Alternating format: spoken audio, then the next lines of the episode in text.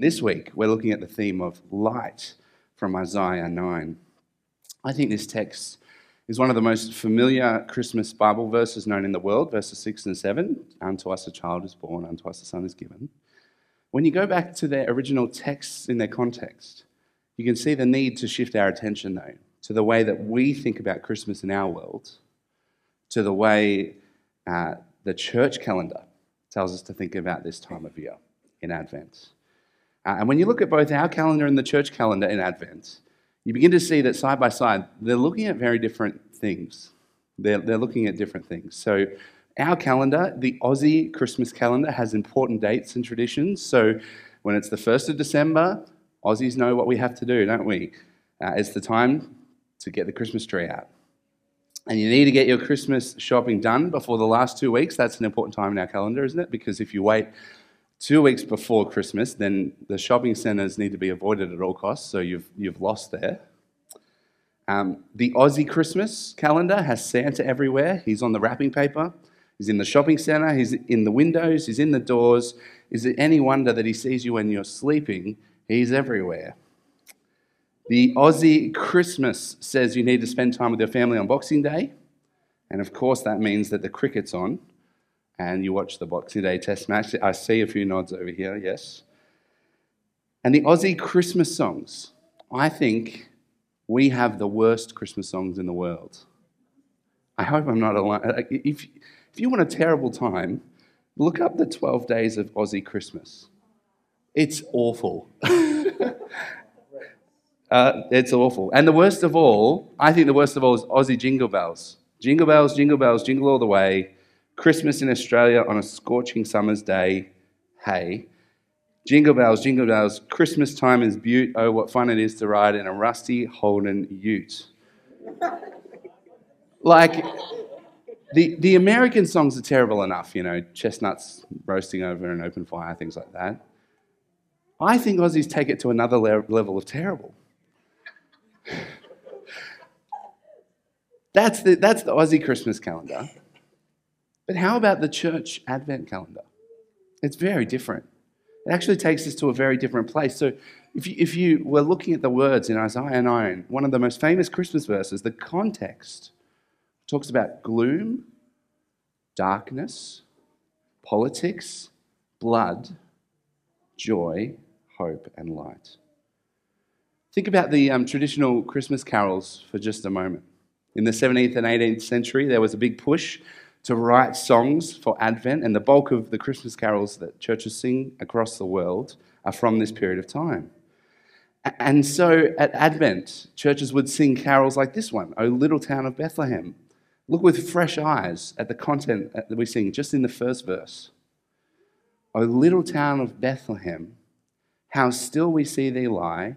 Above thy deep and dreamless sleep, the silent stars go by. Yet, in thy dark streets shines the everlasting light. The hopes and fears of all the years are met in thee tonight. When you look at Advent, actually look at the context of what Israel was longing for and promised, you really get to see why this is the most wonderful time of the year.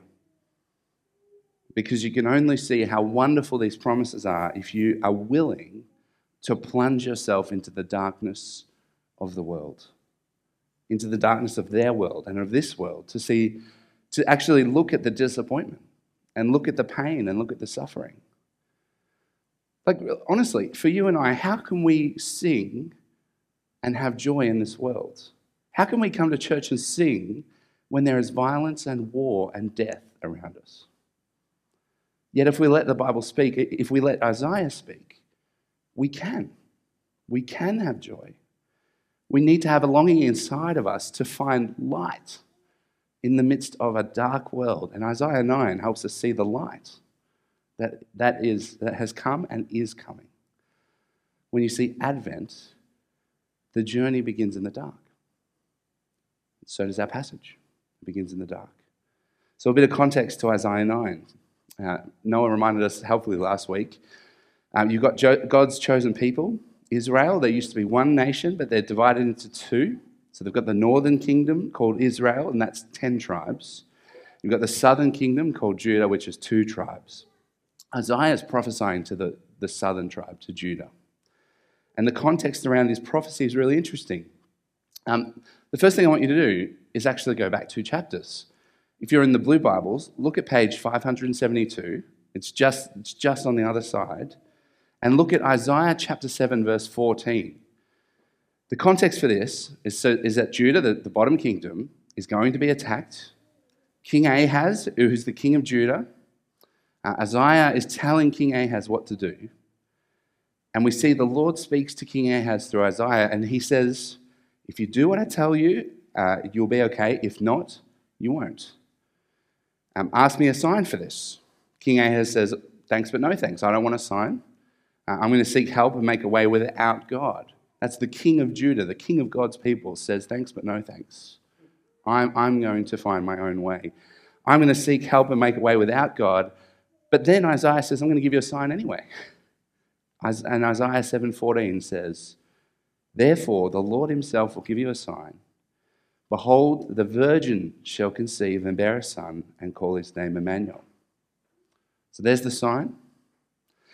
But now look at chapter 8, verse 19, just at the top of page 573 in the Blue Bibles, and have a look at how bad things have got, how dark Judah has become. This is how bad it gets from King Ahaz rejecting God and the sign of Emmanuel. This is how dark the darkness gets. God's people, God's chosen people in Judah, want guidance for this life and they refuse to go to God. Instead, at chapter 8, verse 19, they're going to mediums and necromancers. They need help, and the obvious one to turn to is Yahweh, the God of mercy. Verses 21 and 22 of chapter 8 say, They will pass through the land greatly distressed and hungry. When they're hungry, they will be enraged and will speak contemptuously against their king and their God. They will turn their faces upward. They will look to the earth but behold, distress and darkness, the gloom of anguish. They will be thrust into thick darkness. God's people refuse to go to God. And so they look to the world. They go to mediums and spirit guides. It's dark, isn't it? This is God's people. This is, this is God's people in complete darkness. Uh, one commentator I read calls this darkness death darkness. I think that's very fitting. Literally, no light here. God's people say, I would rather follow mediums than you. God's people seeking guidance from, from mediums and spirit guides, necromancers, literally anything other than Yahweh. So far from God, the, the God of mercy, the one that loves them. And Isaiah actually states the obvious in chapter 8, verses 19 and 20. He says, Should not a people inquire of their God? Should they not inquire of the dead on behalf of the, of the living? If they will not speak according to this word, it is because they have no dawn. Like, no dawn, that's death darkness. How do we live in a world with death darkness? In our text, this is God's people, but even our world goes through death darkness too. Think about even just coming to church on a Sunday. Every Sunday at church, I think it's like the equivalent of having a mini Easter. But the rest of the week, it's dark. It's Advent. It's, it's walking in darkness, looking for light. It's a world that will go to anything other than Jesus. It will find any other way apart from Jesus. It will uh, turn and celebrate any other solution other than Jesus.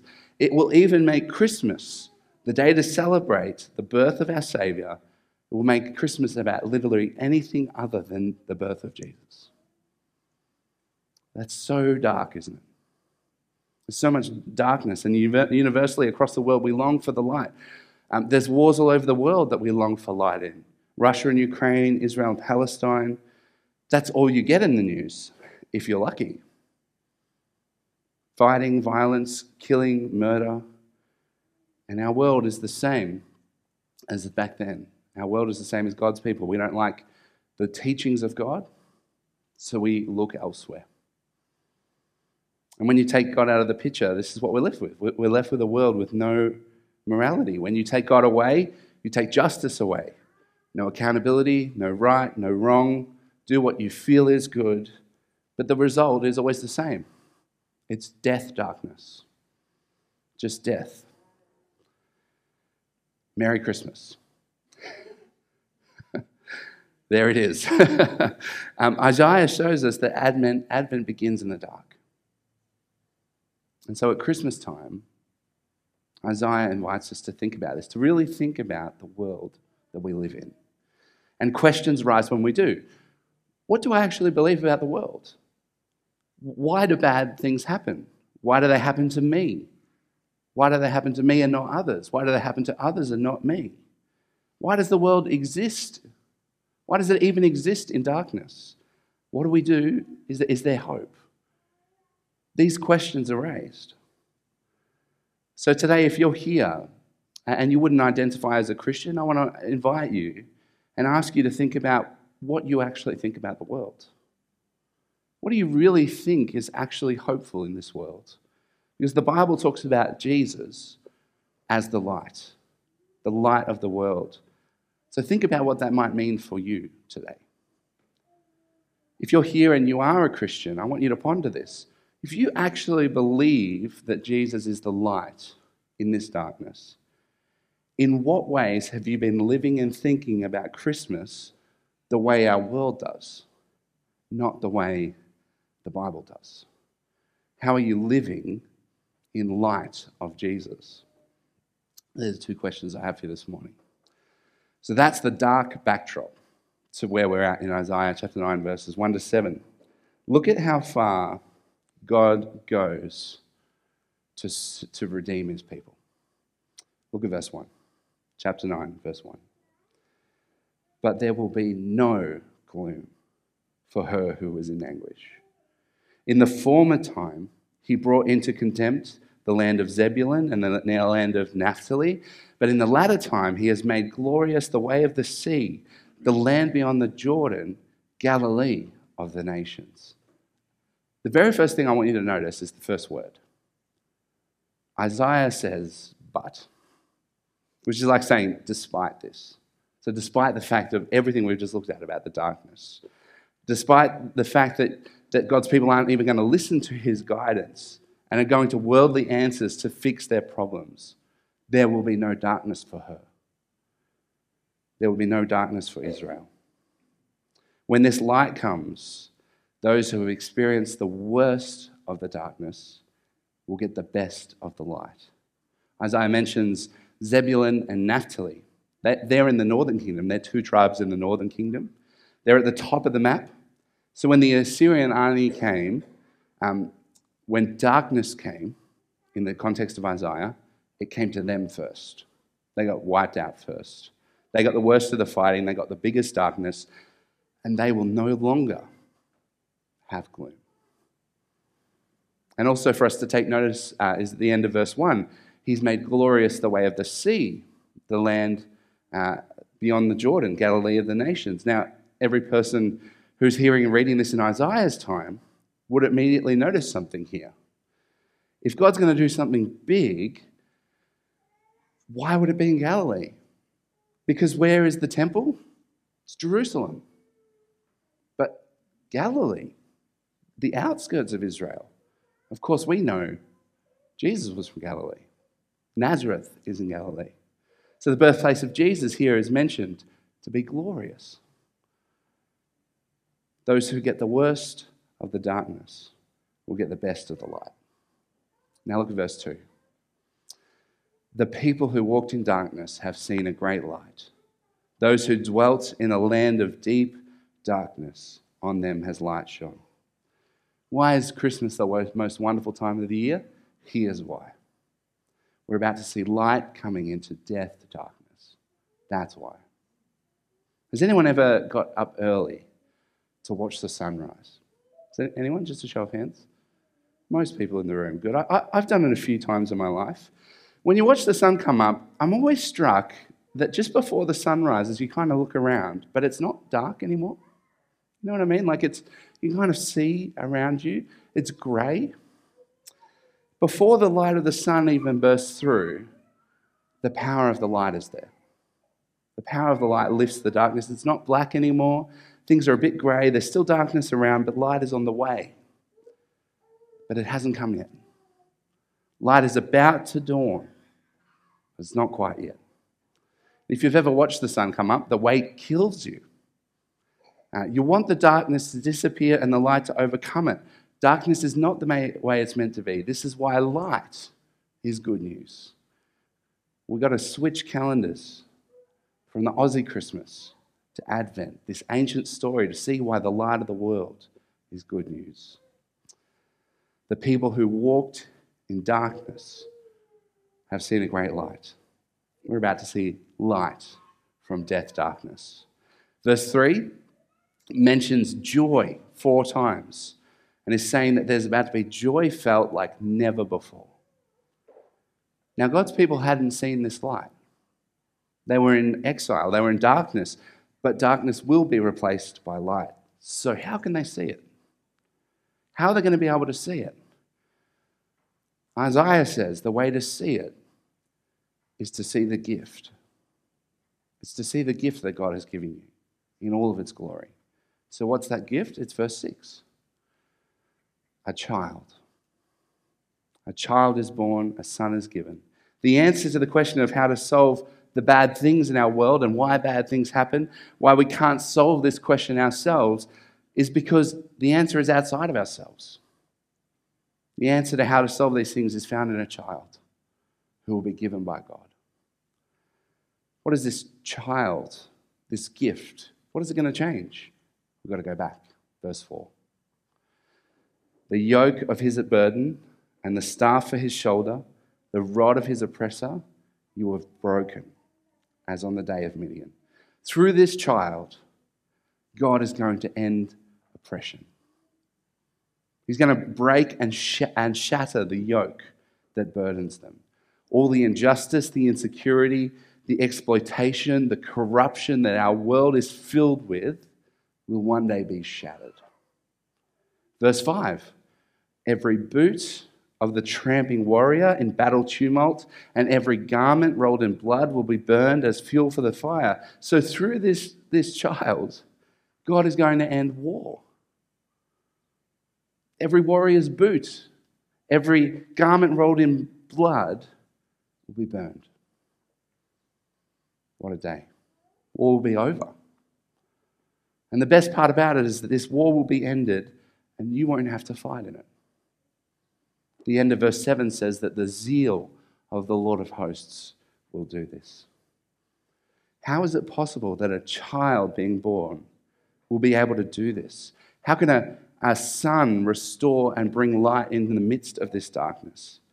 Well, of course, we don't get the answer to this text now, but the answer to this question is found in Isaiah 53, isn't it? Where this child, this son, will be despised and rejected by man, a man of sorrows, acquainted with grief, will be despised and rejected, and we will not esteem him. He's borne our griefs, he's carried our sorrows, but we esteemed him stricken smitten by God and afflicted. He was pierced for our transgressions, he was crushed for our iniquities. On him was our punishment that brought us peace, and by his wounds we're healed. How can a child being born restore and bring light into death darkness? It's by that. By God coming to earth in the form of a man, Jesus Christ, and God will judge all of our sins on Jesus. He will judge them all on Jesus on the cross, and in doing so, God will experience his own judgment in Jesus. Why would Jesus need to do that? It's because we aren't just lost, we're in death darkness. God needs to replace all our sin. And, and on Jesus, on the cross, he does so. As Jesus was on the cross, darkness fell on the land. Isn't that interesting? The light of the world went into the deepest darkness so that through our trust in Jesus, we can walk in hope and joy and one day be welcomed into light. This is why Advent is reflecting on darkness, because we have to feel it. We have to feel the hopelessness to receive the hope. We have to see the gloom to feel the joy. We have to feel the death darkness to receive the saving light. So, how will Jesus end our darkness? Well, verse 1 says, A glorious way is going to be made. So, what is that way?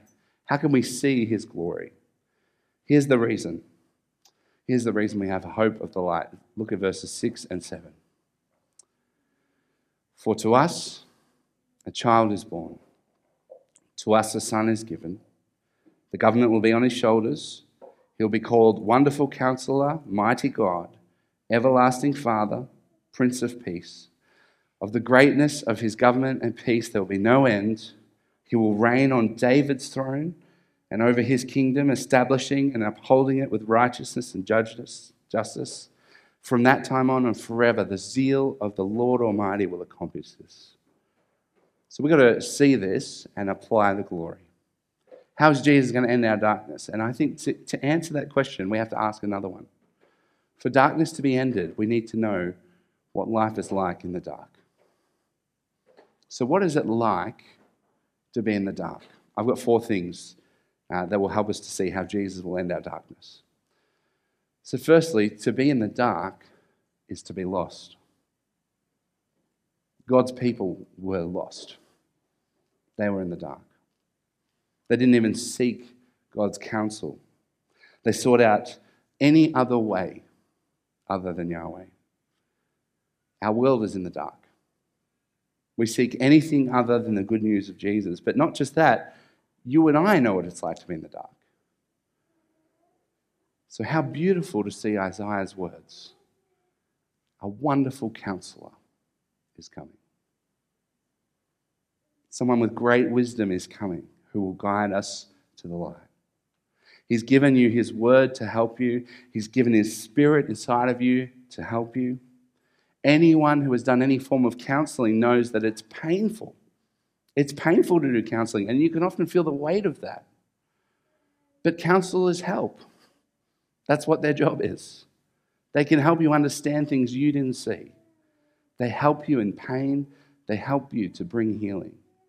Hebrews 4, verses 15 to 16 says, We do not have a high priest who is unable to sympathize with our weaknesses. We have one who is in every respect tempted as we are but without sin. So what?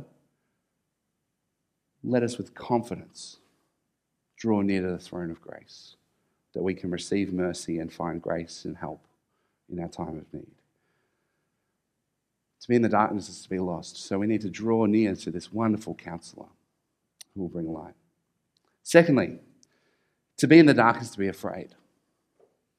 In almost every scary movie I've watched, you watch the journey of central characters ending up in dumb, dark places, completely afraid, and then usually overcome. It's like, it's, it's, it's every scary movie, isn't it? Stupid people doing stupid things and going to the worst places where evil is lurking around every corner. In a way, life is like that. There's evil around every corner. Like, we, we don't actually know when and where we will see darkness next. But it comes. We don't know what's in store, even in the next hour. How do you live in a world full of darkness but not be afraid? Remember that our God is mighty. We have a mighty God who is strong and mighty, that he places himself into our story and he enters our world. He didn't just stay in heaven thinking, oh boy, you know, I wish that these humans would just clean up their mess. He rolled up his sleeves and he got in there. Our mighty God enters the world. And our God is a warrior God. Jesus, who is prophesied as mighty God, is a warrior, he's a fighter. When demons saw Jesus, they pleaded with him not to be destroyed. In Revelation 19, Jesus is predicted as one leading an army with a sword coming out of his mouth and his robe dipped in blood. That's mighty. No one is too strong for this mighty God. And to be afraid of darkness is to be afraid of death. But guess what? Our mighty God defeated death. He's already done it. And if we trust in the light, death is just a doorway into the arms of this mighty God. Thirdly, to be in the dark is to be alone. Never more than public holidays, I think, do we become aware of our loneliness. We have an everlasting Father. Everlasting. God loves you as Father. And Jesus' love for you is as strong as the love of a father for a child. And in his love, he creates a community of family called the church, full of sisters and brothers, so you don't have to be alone. So go deep into the love of this everlasting Father. Fourth, to be in the dark is to be in despair. To have feelings of, of hopelessness and pain We'll despair no longer because we have a Prince of Peace. A Prince of Peace who is going to break oppression and despair. That's, that's just like he, uh, Isaiah said on the day of Midian in verse 4. That term, Prince of Peace, is actually linked to verse 4. The day of Midian uh, is a reference to Judges 7 when Gideon defeated the enemies of God's people with 300 men. He, Gideon wanted thousands. But God kept dwindling the number down further and further until the number was 300. And so Gideon and the 300 go and defeat thousands. They break oppression, they break despair, they bring peace, they bring the grace of God to his people. Well, Gideon needed 300. We need one. We need one man to bring the light. We have a Prince of Peace who brings light as clear as the midday sun and brings the grace of God to his people. Jesus breaks despair and brings peace and reconciliation with God to us. I want to finish uh, by sharing a story from one of my favorite books, The Lord of the Rings. Uh, if you don't know The Lord of the Rings, it was written by a man named J.R.R. Tolkien. Tolkien was an expert in fantasy and myth and epic stories, like just really thinking through the epicness of everything. And he wrote The Hobbit and he wrote The Lord of the Rings, um, a story filled with high and noble and heroic figures. But he creates this race that we follow who aren't high, who aren't heroic, who aren't that noble. They're really short. Um, they're make believe characters called hobbits. Hobbits are like us, actually, because when you read the story, the people you identify with most are always hobbits. And so, towards the end of the last book, The Return of the King, we have this moment between two hobbits, Sam and Frodo, the very main characters. Frodo's the one uh, whose quest is to destroy the ring, and Sam goes along uh, and is his faithful com- companion. They're in Mordor, and they're very close to the end, and Sam is scared. Now, Sam has actually already done something very heroic. So, Frodo was captured by enemies, and Sam goes into this tower filled with enemies, kills them all. Um, he shows bravery, he shows heroics, but there's this moment after that when he can't sleep because he's scared. And Frodo's asleep, and Sam can't sleep. Let me read just this paragraph in the story. As Sam looks up in the sky, can't sleep, scared with danger all around him, here's what Tolkien writes There, peeping among the clouds, above a dark tower, high up in the mountains, Sam saw a white star twinkle for a while. The beauty of it smote his heart. As he looked up out of the forsaken land, hope returned to him. For like a shaft clear and cold, the thought pierced him that in the end, the shadow was just small and passing. There was light and a high beauty forever beyond its reach. His song in the tower had been defiance rather than hope, for he was thinking of himself, but now for a moment, his own fate and even his master's ceased to trouble him. He crawled back into the brambles and laid himself by Frodo's side, and putting away all fear, he cast himself into a deep, untroubled sleep for all the evil around us, there's light and joy coming. It didn't bother Sam anymore. Here's our hope. Because if the Bible is true, if light really has come, then the whole universe is filled with joy and glory, but we're on earth stuck in darkness. But even our darkness can and will be taken away because there's light. Because of Jesus' death and resurrection. No matter what, it's going to be okay. Light is always on the way. I want to read uh, Luke chapter 1, verses uh, 78 and 79 to finish. This is John the Baptist's father, Zechariah, prophesying about this light. Have a listen to this. Because of the tender mercy of our God, whereby the sunrise shall visit us from on high, to give light to those who sit in darkness and in the shadow of death, to guide our feet into the way of peace. This is why it's the most wonderful time of the year. Let's pray.